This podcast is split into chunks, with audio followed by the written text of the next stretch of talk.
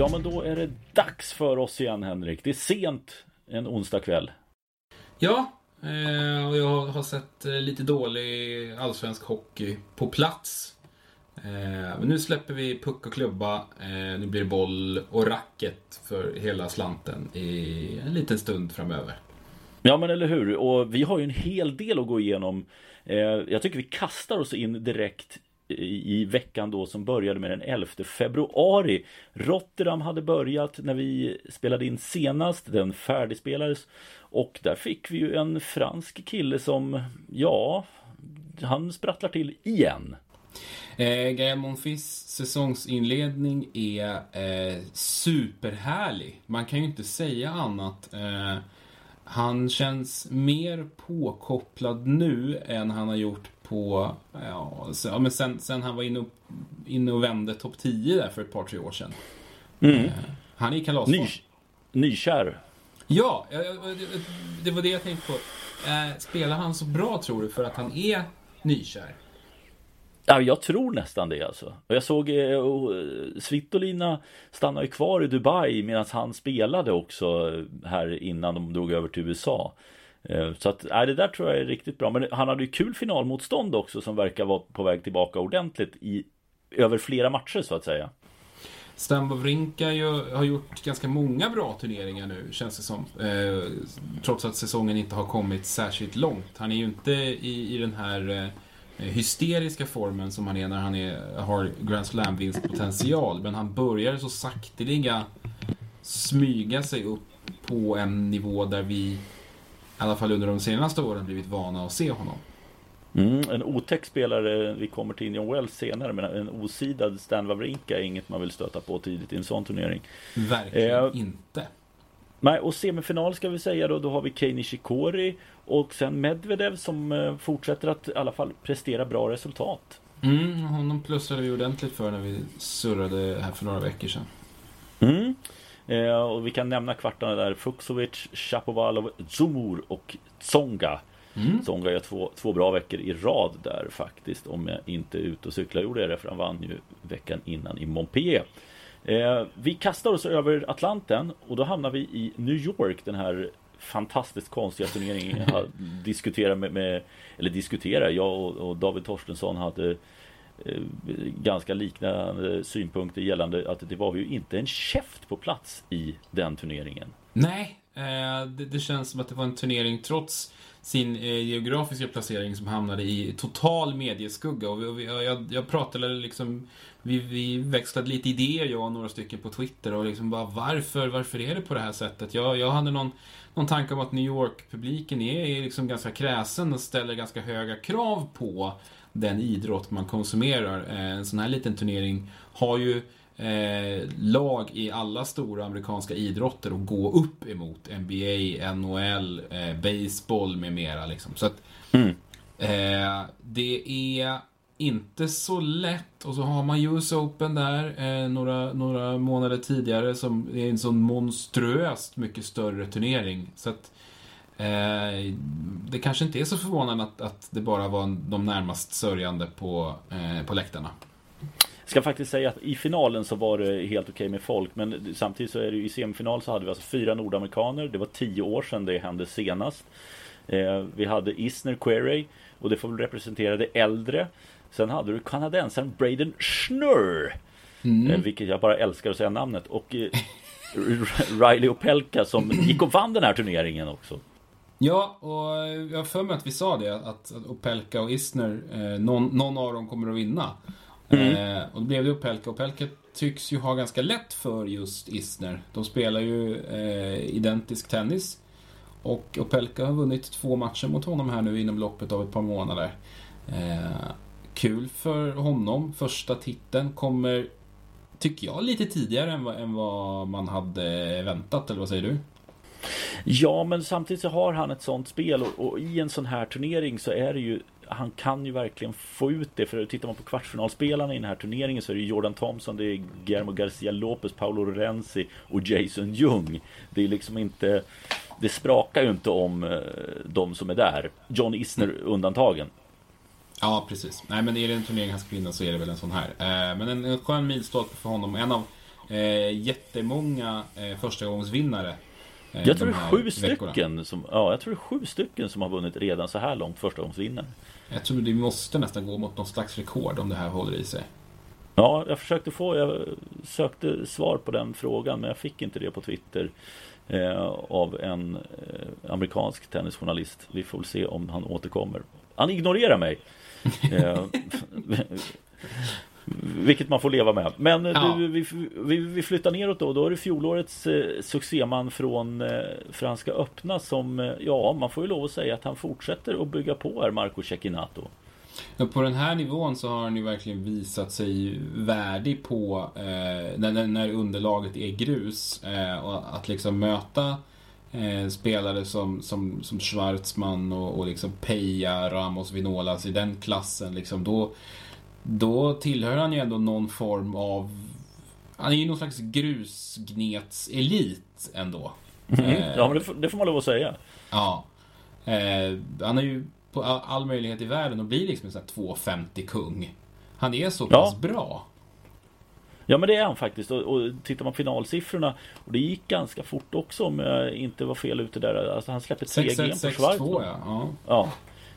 Och det är imponerande. En Schwartzman som slog Dominic Thiem i semifinal. Thiem har ju verkligen inte hittat någonting så här långt den här säsongen. Nej, hon har vi inte sett mycket av alls. Han gör ju, trots att han når semifinaler, gör han ju en riktigt slät figur. Naturligtvis med hans kapacitet så ska han ju vinna de här typen av turneringar om han så spelar med fel hand. Jag hårdrar lite grann kanske, men ja. du förstår vad jag menar. Alltså, han är på en annan planet potentialmässigt än de här andra killarna. Ja, men det är han ju verkligen, för det är ju okej, det är grusspecialister, men Thiem är ju grusspecialist. En fenomenal sådan. Han är ju den som är bakom Nadal, eller har varit de senaste åren. Och här åker han på däng mot Diego Schwartzman, och ingen skugga ska falla över Schwartzman, utan det är mer Thiem som man undrar lite, var kommer det här ta vägen i år? Jag kan ändå inte känna att jag är speciellt orolig. Han har ändå haft perioder han spelat riktigt, riktigt illa. Och det har inte tagit så lång tid för honom att hitta ordentlig form sen, när han har behövt det.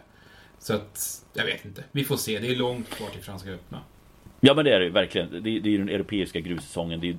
Om man gör dåliga resultat i början där, då är det ju oro på allvar. För det är ju första halvåret som han ska plocka sina poäng. Verkligen. Ja, vi kan väl nämna där att Jean Monard, Carabellias Baena, Ramos-Viñolas, Pablo Cuevas i kvartsfinal där, och så nämnde du Peja och Thiem i semi. Vi flyttar vecka då, så vi tar oss till veckan som börjar med den 18 februari. Ja, men ska vi ta och börja där på samma kontinent då, i Rio? Ja, om jag hade sagt till dig att Laslo Đere kommer att vinna en ATP-titel 2019, hade du sett till att få mig inspärrad någonstans då? Det enda som jag möjligtvis hade kunnat gå med på, det är om man hade sagt att i Marocko kommer Laslo Đere vinna. Ja. Men allt annat absolut inte. Och en 500-turnering, fatta vad den här killen kommer leva på det här under den här säsongen. Det är helt sanslöst. Ja, det är helt sanslöst. Jag vill ju inte ta heder och ära av Đere, men det är ingen superstjärna. Det är inte ens en stjärna. Nej. Det är en foot soldier av tennis. Och den tidigare sämsta 500-vinnaren inom tiderna, har du honom i bakhuvudet? Nej, men jag skulle vilja säga att så här, Martin Klisan är väl den som, men han var i sig rätt hyfsat rankad. Nu ska vi inte sortera in Martin Klisan i det facket. Jag tycker ändå att till spelstyrka så är han på en annan nivå. Men jag tänkte förstås på Andrei Golubev. Som ju gick och vann Hamburg för ett antal år sedan. Om någon anledning så hade den etsat sig fast i minnet hos mig. Han vann ju inte så mycket mer än det. Han var ju borta från touren sen inom några år efter den titeln.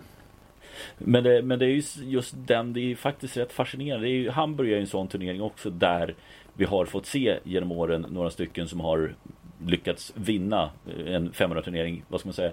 Oförtjänt är väl fel att säga, eftersom de går och vinner hela vägen, men att de får oförtjänt mycket poäng, så kanske man ska uttrycka så är det.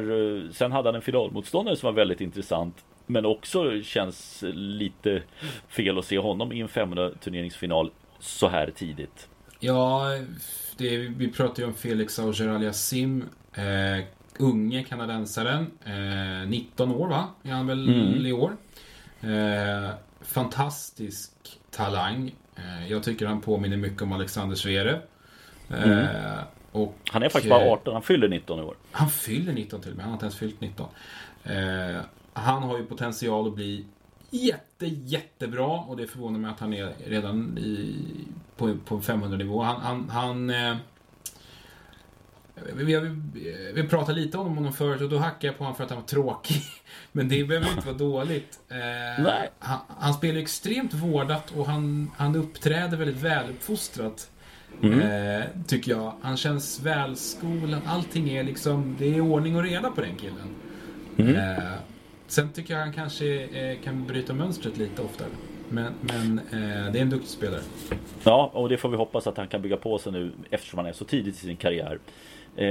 Sen får vi lov att det som är noterbart är ju, utöver att Hugo Dellien, bolivianen, tar sig till kvartsfinal, så tar ju även Casper Ruud sig till kvartsfinal. Och han har ju lyckats där tidigare. Var väl semi för 2 eller 3 år sedan? Ja, han brukar trivas i Sydamerika. Han har en tendens att spela bra där. Det var 2 år sedan han var riktigt bra där. Och Hugo Dellien, han har väl varit och spelat Futures i Sverige va? Det kan nog stämma.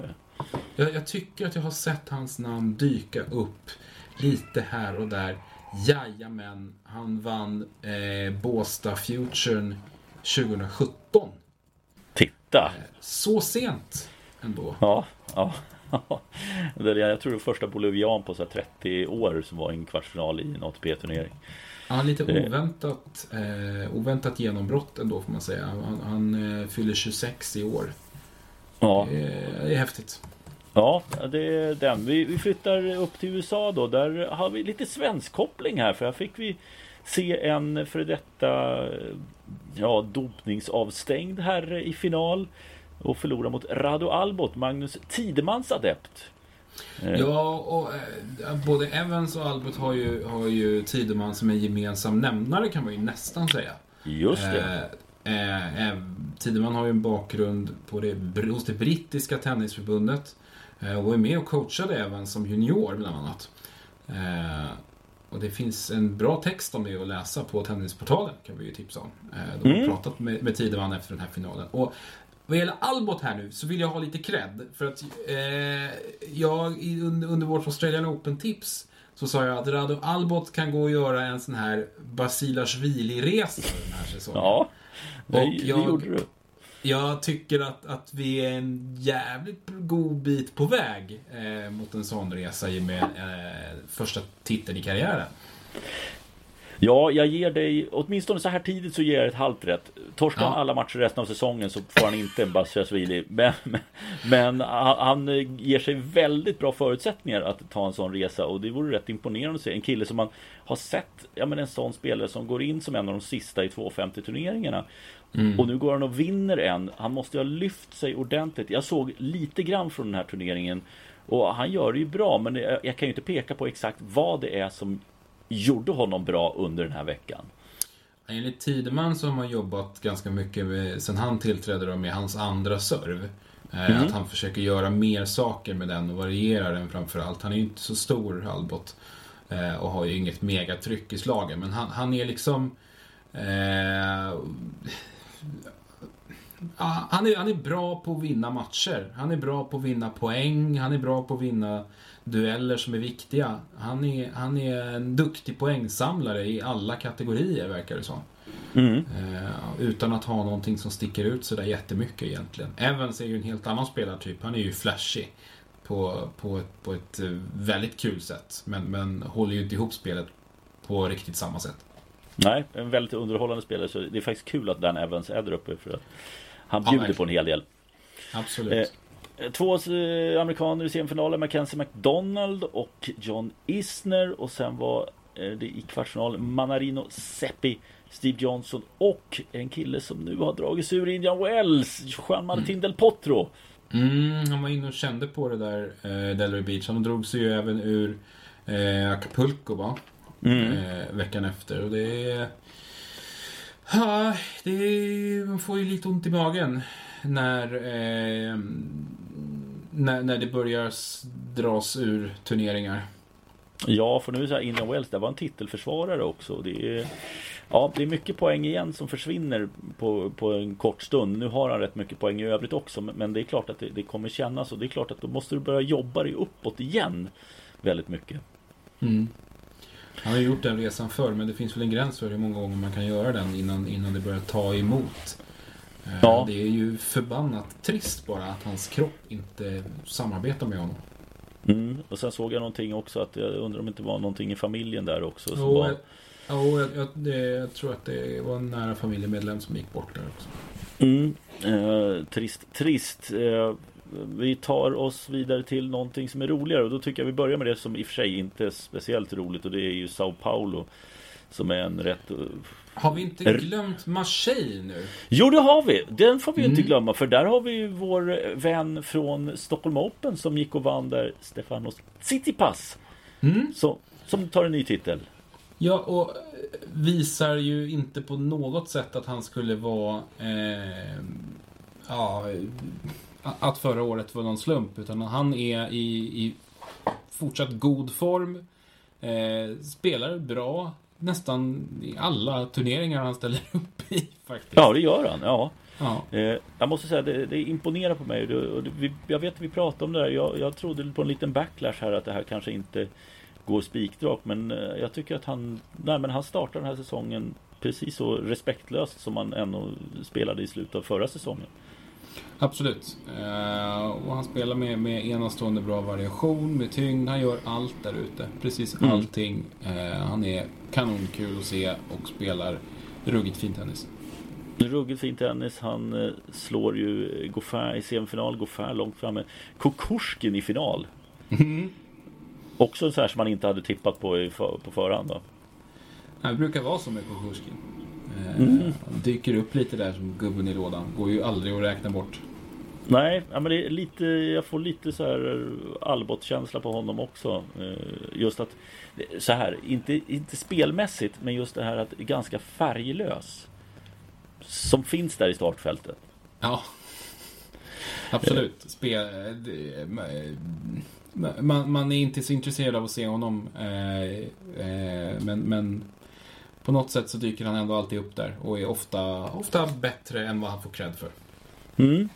Absolut. Och sen så hade vi då Hugo Humbert, fransmannen, wildcard, som tog sig till semifinal. Det är bra och utnyttjat 20 år. Det är väl en av de som ska axla manteln när de gamla lägger ner. Men det var kort om det. Vi flyttar oss nu till Sao Paulo, som jag påbörjade där som en ganska trist turnering. Roligt att Casper Ruud faktiskt gör en vecka till som är bra, och går till semifinal den där sista sydamerikanska veckan. Och sen då blir det en final mellan Guido Pella och Christian Garin. Och vad har du att säga om det egentligen? Det är väl Garins första final, va? Jag tror faktiskt att det är det. Det skulle förvåna mig om han har varit någon tidigare. Nej, det har han inte. Han har hållit till på Challenger Future. Och där har vi också ett genombrott som låtit vänta på sig. Han var ju väldigt upphåsad som junior. Fick ju ett wildcard till Båstad bland annat. Som väldigt ung, vann Franska öppna 2013. Och det här är ju en spelare som man liksom har... Vem slog han i finalen i Franska öppna där då?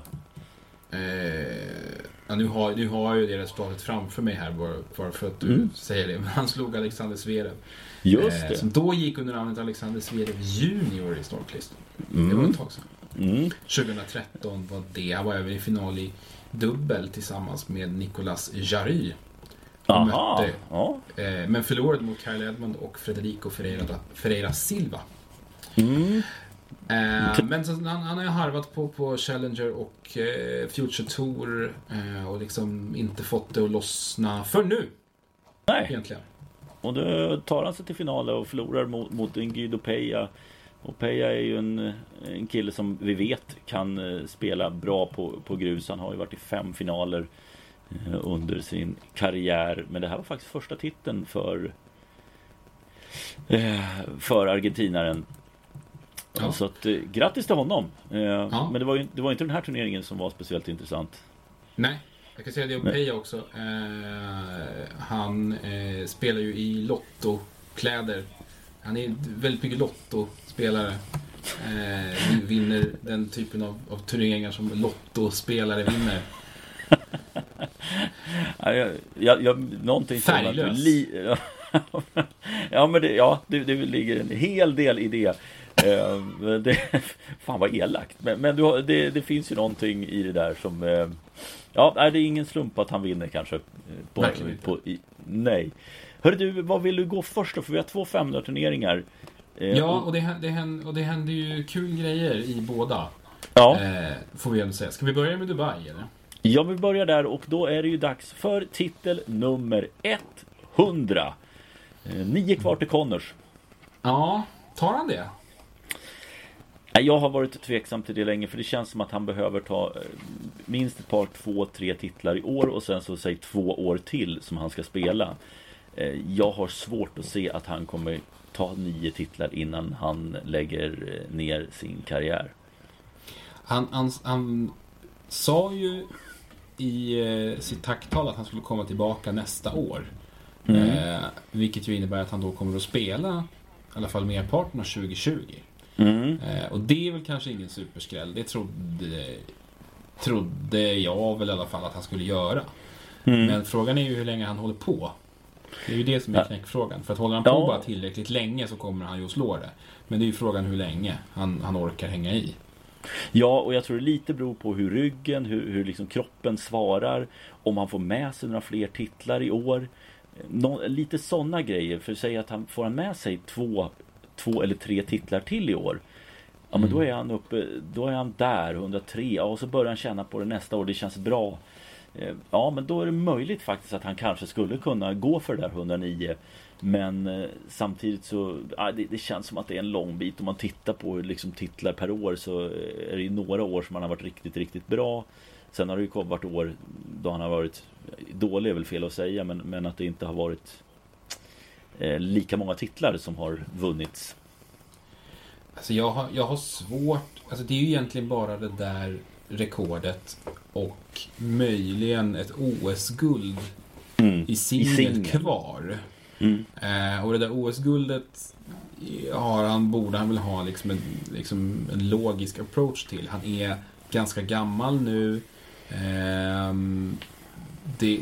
Det finns de som har större chans att vinna med det där.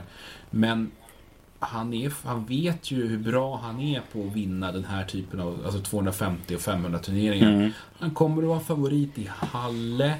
Han kommer att vara favorit i Basel. Och han kommer nog kanske också vinna en master i år. Ja, du tror möjligen. Ja, Paris tror jag han skulle kunna plocka hem. Absolut. Och då kanske han står där på 103 när året är slut. Och sen så har vi ett år till och då kanske han står på 105 eller 106. Tror du han släpper iväg det där rekordet då? Tror du han släpper det?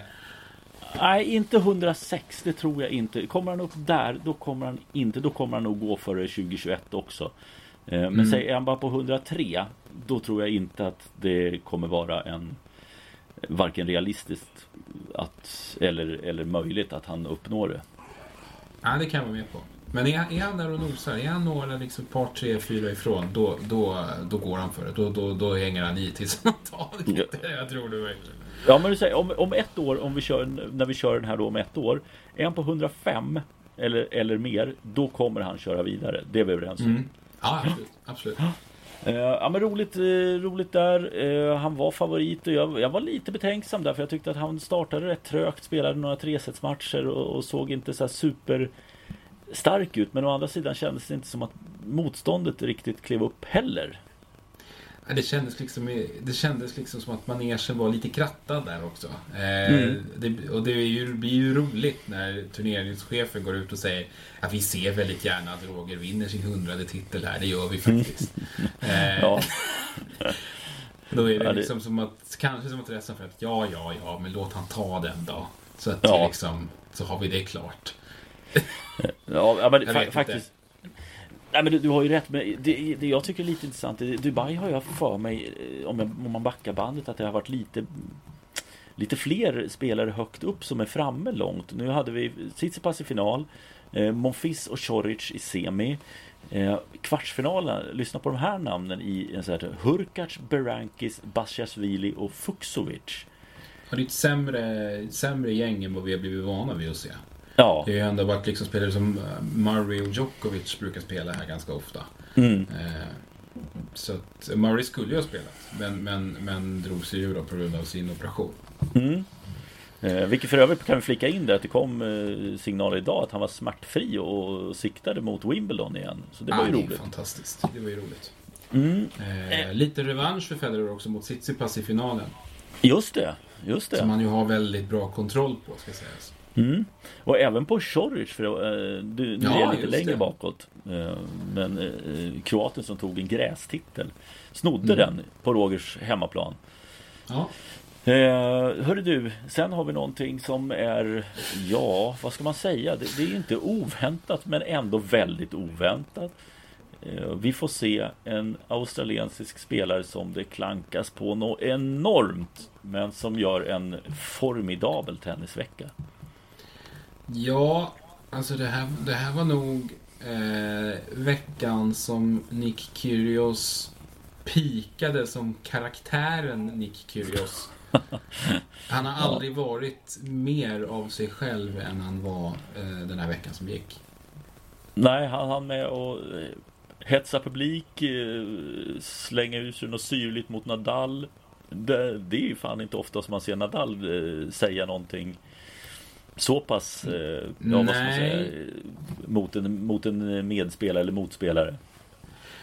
Ja, alltså Nadals shitlist är ju inte så lång. Den innehåller, om man vill hårdra det, 3 namn.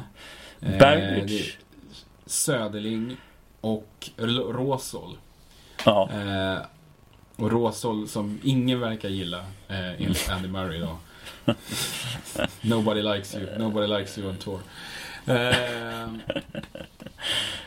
Men att Kyrgios nu hamnar på den listan och får Nadal att säga saker som att han saknar respekt för sig själv, han saknar respekt för sina motståndare, han saknar respekt för publiken.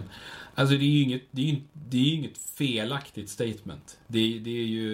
Det går ju att skriva under på allt som Nadal säger. Och det som blev intressant av den matchen är ju debatten om huruvida nu ska jag hänfalla till en hockeyterm här, om man får tackla Gretzky, om man får tjafsa med Nadal,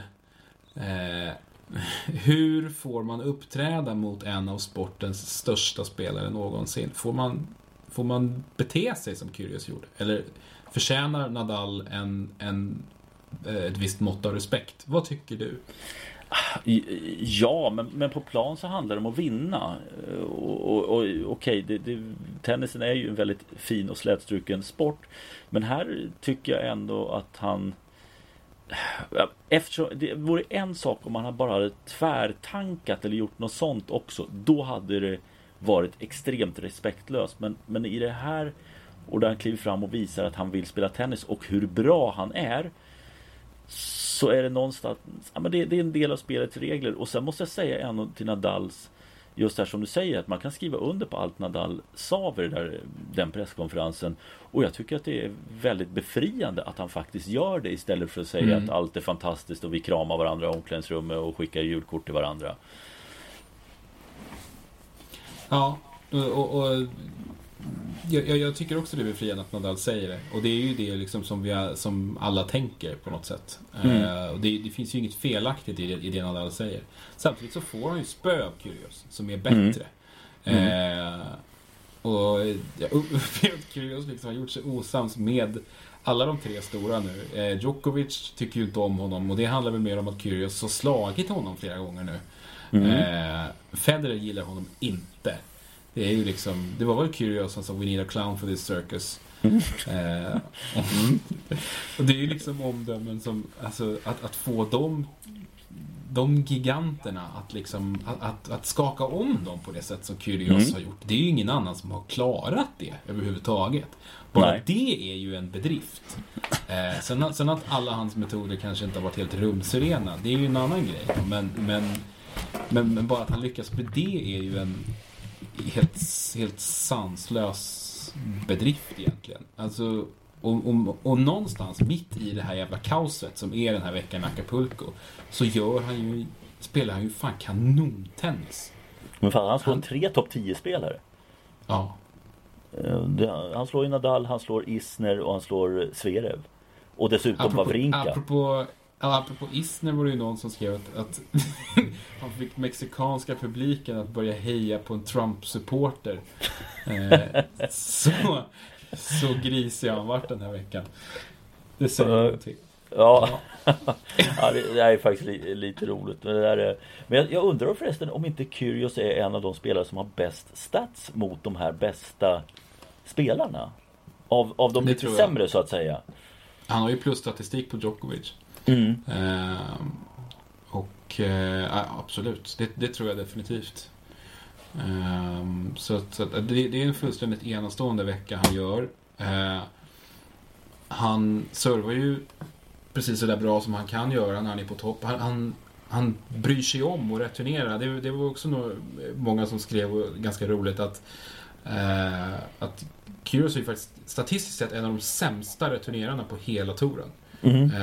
Och det måste ju vara bara för att han inte bryr sig, för att han inte orkar göra det ordentligt. När han faktiskt försöker, så är det ju inget fel på hans returer. Nej, och apropå inte bara returer, men det finns ju en boll från mötet med Wawrinka som är någonting helt otroligt. Vilken kraft han slår den forehanden. Wawrinka applåderar efteråt, för det, vi vet ju Wawrinka just att han kan ju lägga i en extra växel. Och här är det ju liksom inte, Wawrinka hinner ju inte ens flytta fötterna. Nej.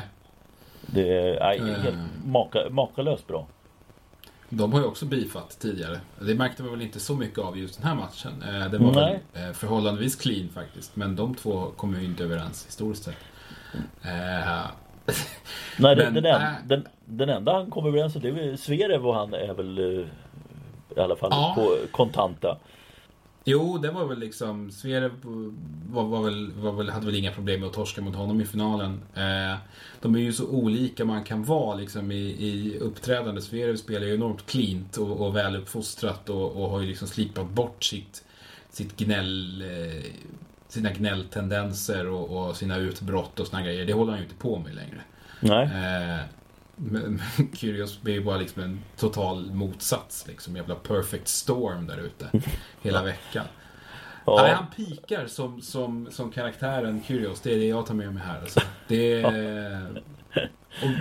jag vet inte vad ska man landa i? Är det bra eller dåligt? Var den här veckan bra eller dålig för internationell tennis? För internationell tennis så var det ju, jag tror, Federers 100. Jag tror att den här Kyrgios-segern också är bra för den internationella tennisscenen. Sen blir det ju mer intressant att se var tar Nick Kyrgios vägen nu. Torskar han 5 raka turneringar i första matchen? Eller kommer han försöka nu, om det blir i New Orleans eller Miami, att han faktiskt gör någonting riktigt bra där? Han har ju varit bra den här tiden på året förr. Han var ju i semifinal eller final i alla fall i någon av mastersturneringarna i USA här för 2 år sedan. Så att han har ju hållit sig framme. Han har ju varit bra liksom. Men vi brukar prata om Grigor Dimitrov och svårt att prestera vecka ut och vecka in. Vad är liksom grejen med Kyrgios då? Det är mycket intryck att smälta alltså. Det var nya grejer varje dag liksom. Han vevar på sociala medier som aldrig förr. Även mot Nadal. Han släppte inte den liksom. Nej, det kan han inte göra, och det kan bli... det blir intressant att se var Kyrgios tar vägen. Ja, men verkligen. Efter det här. Nu har vi väl gått igenom ganska matigt det som har hänt. Det hände ju någonting även i Sverige, va? Ja, det dök upp rapporter om att det är en ny ATP-turnering på gång på svensk mark. Hör och häpna. Ja, verkligen. För det är då den turkiska Antalya är det väl som är på väg. De ska spela sista grästurneringen i år. Den licensen lämnas tillbaka till ATP om den lämnas tillbaka eller man köper den av då rättighetsägaren där i Turkiet. Men då är det alltså ett konsortium nere i Skåne, i Skurups kommun, Svaneholm, ett slott där nere som då ska göra en veterantävling i sommar med bland annat Mats Wilander, Pat Cash involverade i det hela, som har som mål att sätta upp den här nästa sommar. Och ja, när du fick höra det, vad liksom snabba reflektioner på det? Mina spontana reflektioner som jag hade omedelbart var ju ett, det låter som att de har ett ganska stort jobb framför sig. Två, det kommer att bli väldigt svårt att få någon slags snurr på det här ekonomiskt. Och tre, så som den här turneringen ligger så kommer det inte komma särskilt mycket intressanta spelare dit. Och av de tre reflektionerna så drog jag en slutsats, nämligen att det här är någonting som någon eller några kapitalstarka herrar väldigt gärna vill ska hända och att de gör det för sin egen skull. Ja, det är väl ändå om de nu har det eller om det liksom mer är på... Jag vet inte hur kapitalstarka... Några pengar måste de ju ha. Men jag vet inte om de har hela... Alltså att de har redan finansierat första 3 åren. För det räcker ju inte med att göra 1 år. Och jag vet inte tusan. Det är så många grejer i det där. Så här, för mig är det att... Okej, grästurnering. Ja, det skulle väl möjligtvis kunna funka. För att det konkurrerar inte på samma sätt med de andra turneringarna i Sverige. Men just nu när vi har dåligt med svenskar att försöka starta en till, dålig timing och sen att på gräs, precis som du är inne på veckan innan, det enda gången som man liksom har sett några bättre spelare, de spelar ju England på ön där, inte åker till något ställe liksom långt, men en bit därifrån och spelar en turnering. Antalya har väl inte liksom rosat med några mer intressanta spelare som har lyckats vinna den turneringen under de åren som den har genomförts. Nej, vi kan ju dra de högst sidade spelarna i respektive turnering under loserveckan här året som gick. I Eastbourne då så var Diego Schwartzman högst sidad. Och han är ju en spelare som vet att han inte kommer gå långt i Wimbledon, alltså kan han spela veckan innan. Exakt. Och det här är alltså acceptance-listen som jag har framför mig. Och då är det alltså Diego Schwartzman, sen är det Kyle Edmund, Filip Krajinovic, han drog sig senare ur, Dennis Shapovalov, Feliciano Lopez, Gil Müller och David Ferrer. Det var de som var sidade i Eastbourne.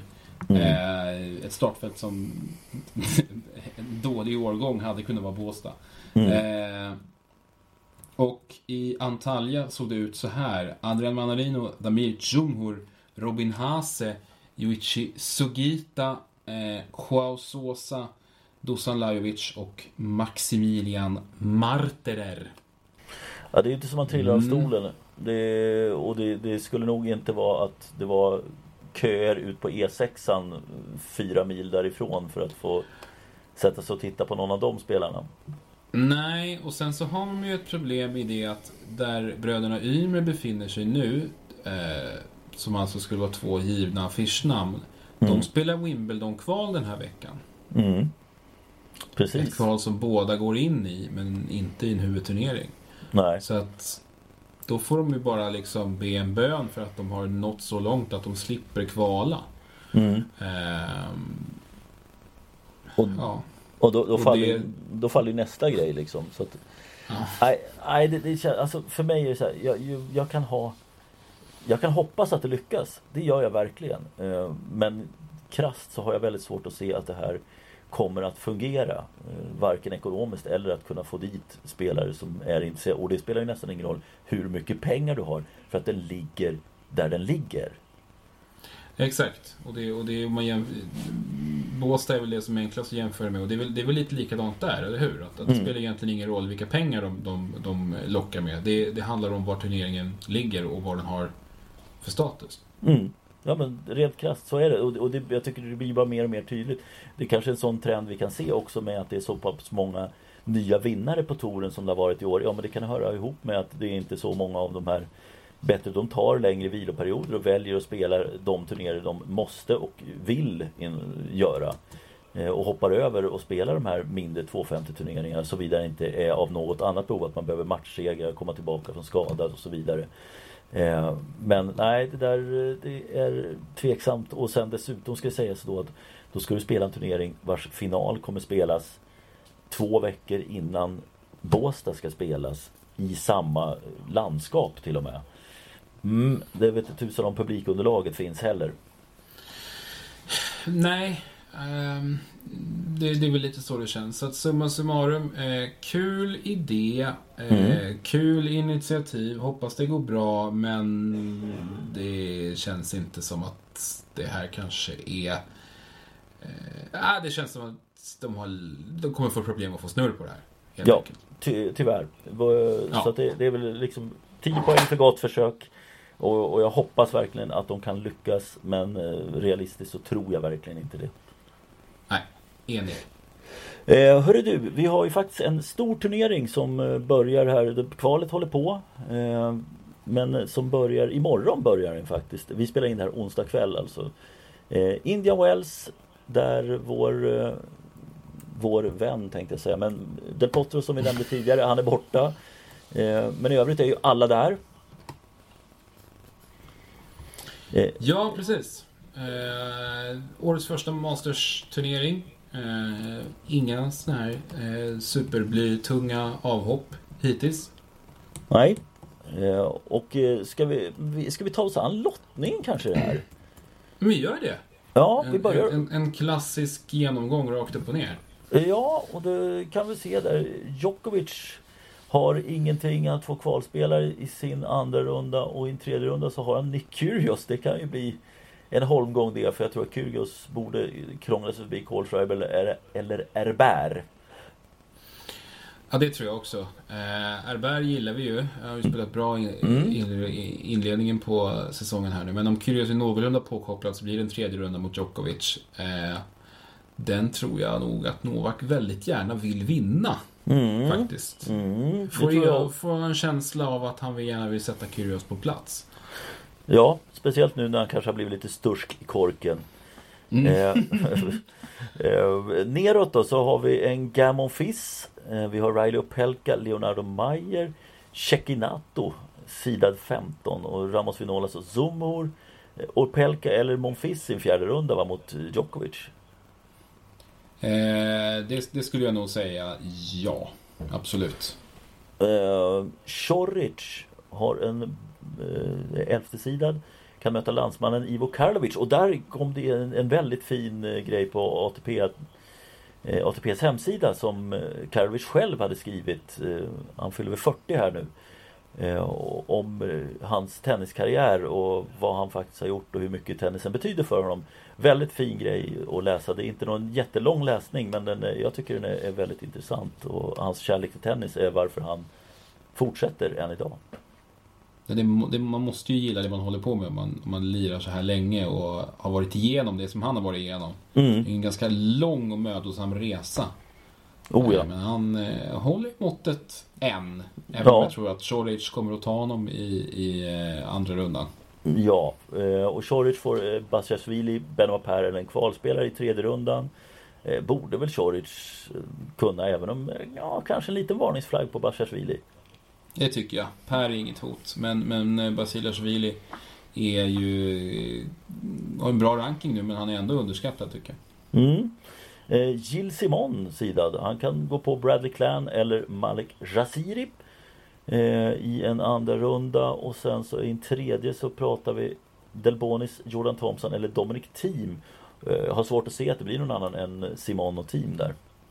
Ja, absolut. Nu vet vi inte vad vi har Thiem någonstans, men igen, i någorlunda form så ska han ju ta sig till den här fjärde rundan mot Ćorić, tycker jag. Mm.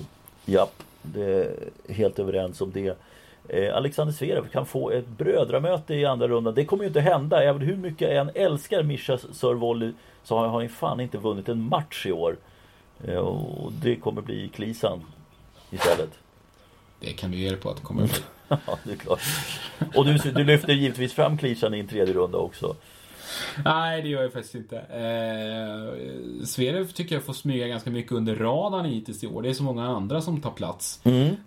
Han har ju varken gjort liksom bra eller dåligt ifrån sig hittills, utan han liksom smyger i bakvattnet här. Jag tror det passar honom och får jobba ostört.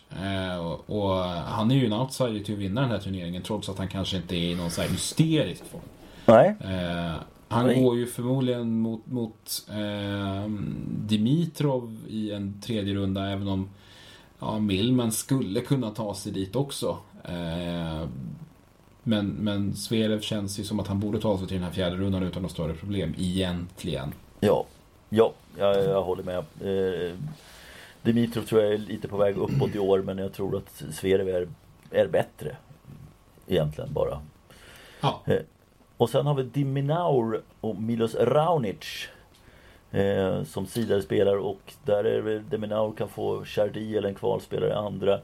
Raonic får Query eller Berrettini, och det tror jag ju inte att det ska vara några problem för kanadensaren, och han ska ta sig till fjärde runda. Jag vet inte, jag har någon känsla för Query här. Jag kan inte sätta fingret på varför, men de Minaur och Raonic imponerade ju båda i Australian Open, men efter det har ju tagit tvärstopp för båda två. De Minaur har ju haft skadeproblem och inte spelat så mycket. Raonic har bytt tränare. Ja. Kom idag. Ja, bröt med Ivanišević. Ja, och hör och häpna har börjat jobba med Fabrice Santoro. Det är ju inte riktigt den man tänker på när man tänker servkanon. Inte direkt. Och dessutom ska vi säga, Santoro samarbetar väl med Herbert också samtidigt. Ja, just det. Så att det där är en väldigt lustig, för jag fick också en, och det stod liksom att men han skulle fortsätta med Herbert, och det är väl bara, vad heter han, Jan de Witt, va, som hade flera spelare samtidigt, som så vitt jag vet.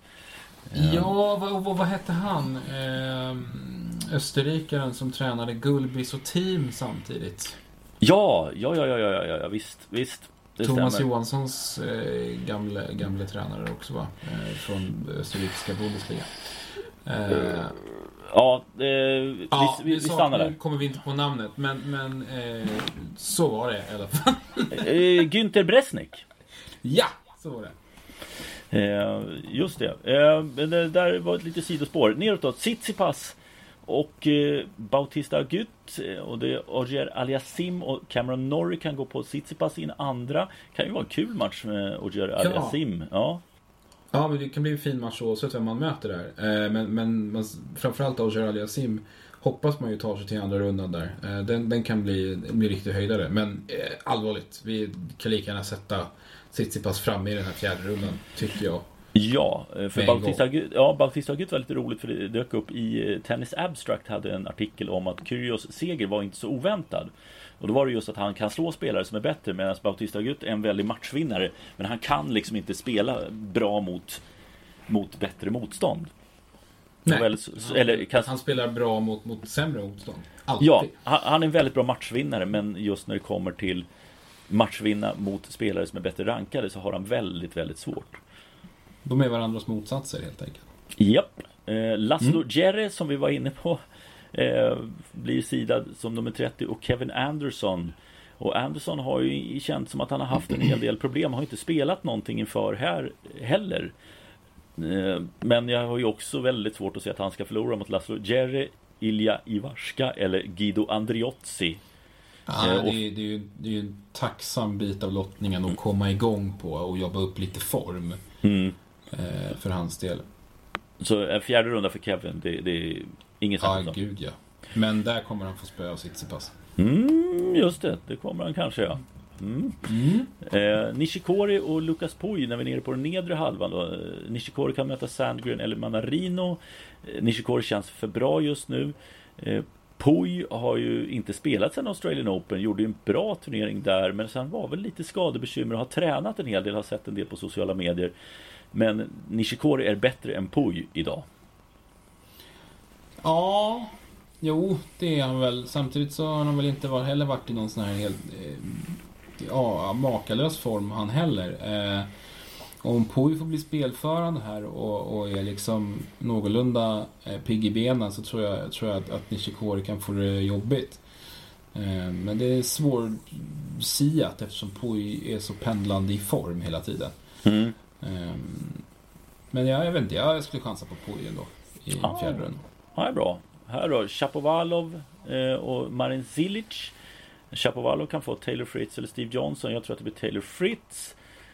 Och Fritz undrar om han skulle kunna ha en sån dag där Shapovalov ramar lite mer också. För Shapovalov känns fortfarande rätt yvig. Gör lite små resultat här och där, men...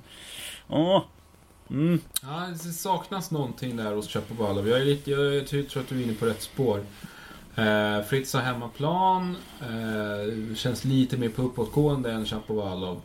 Jag tror att han kan skrälla sig fram till en fjärde runda på riktigt. Alltså, Cilic har ju inte gjort någon glad alls i år. Nej, verkligen inte. Det har varit helt ur fas med Cilic. Att han inte skulle, eller liksom undvika att ta sig till en tredje runda, det vore ju faktiskt ett megafiasko för Dusan Lajovic eller Taro Daniel. Det är liksom nej, inte... det finns inte på kartan.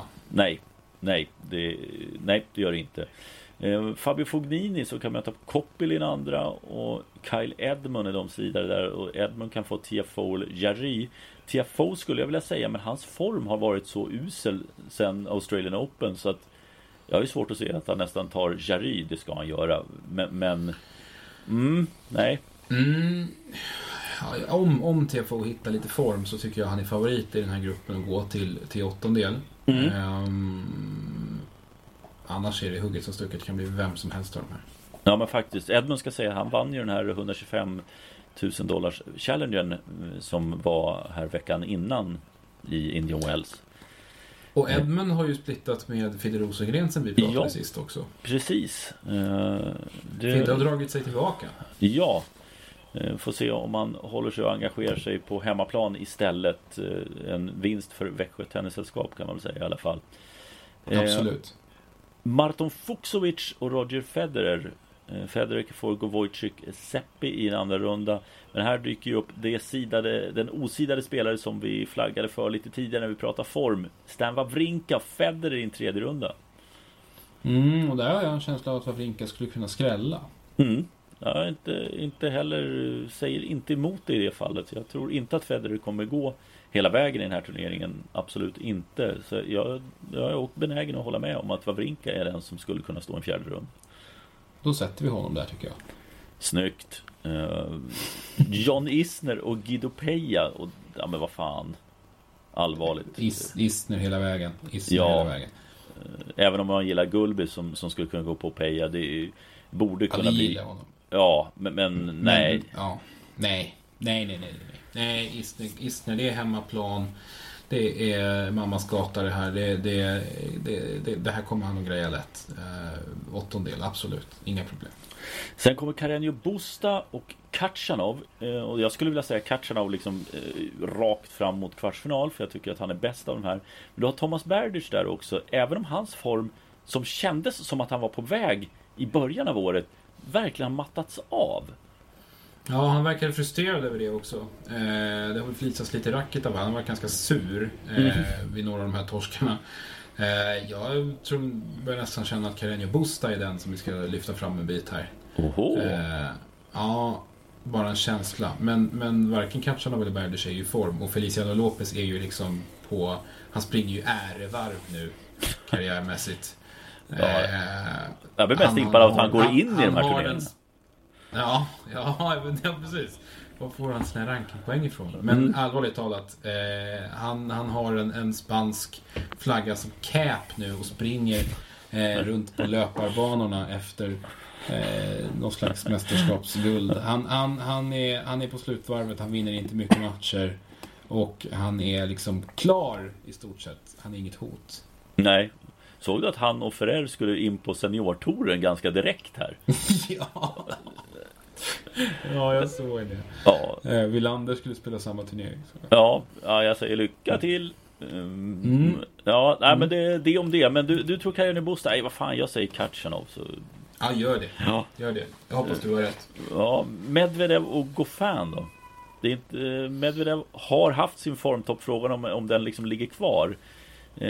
Goffin vet man att det smyger lite på väg uppåt, men det känns ändå som det är en bit kvar. Och där har vi ju Thomas Johansson tillbaka. Ja. Goffin behöver få ordning på grejerna. Det här vi pratade om för, men Thomas är ju en kravställare.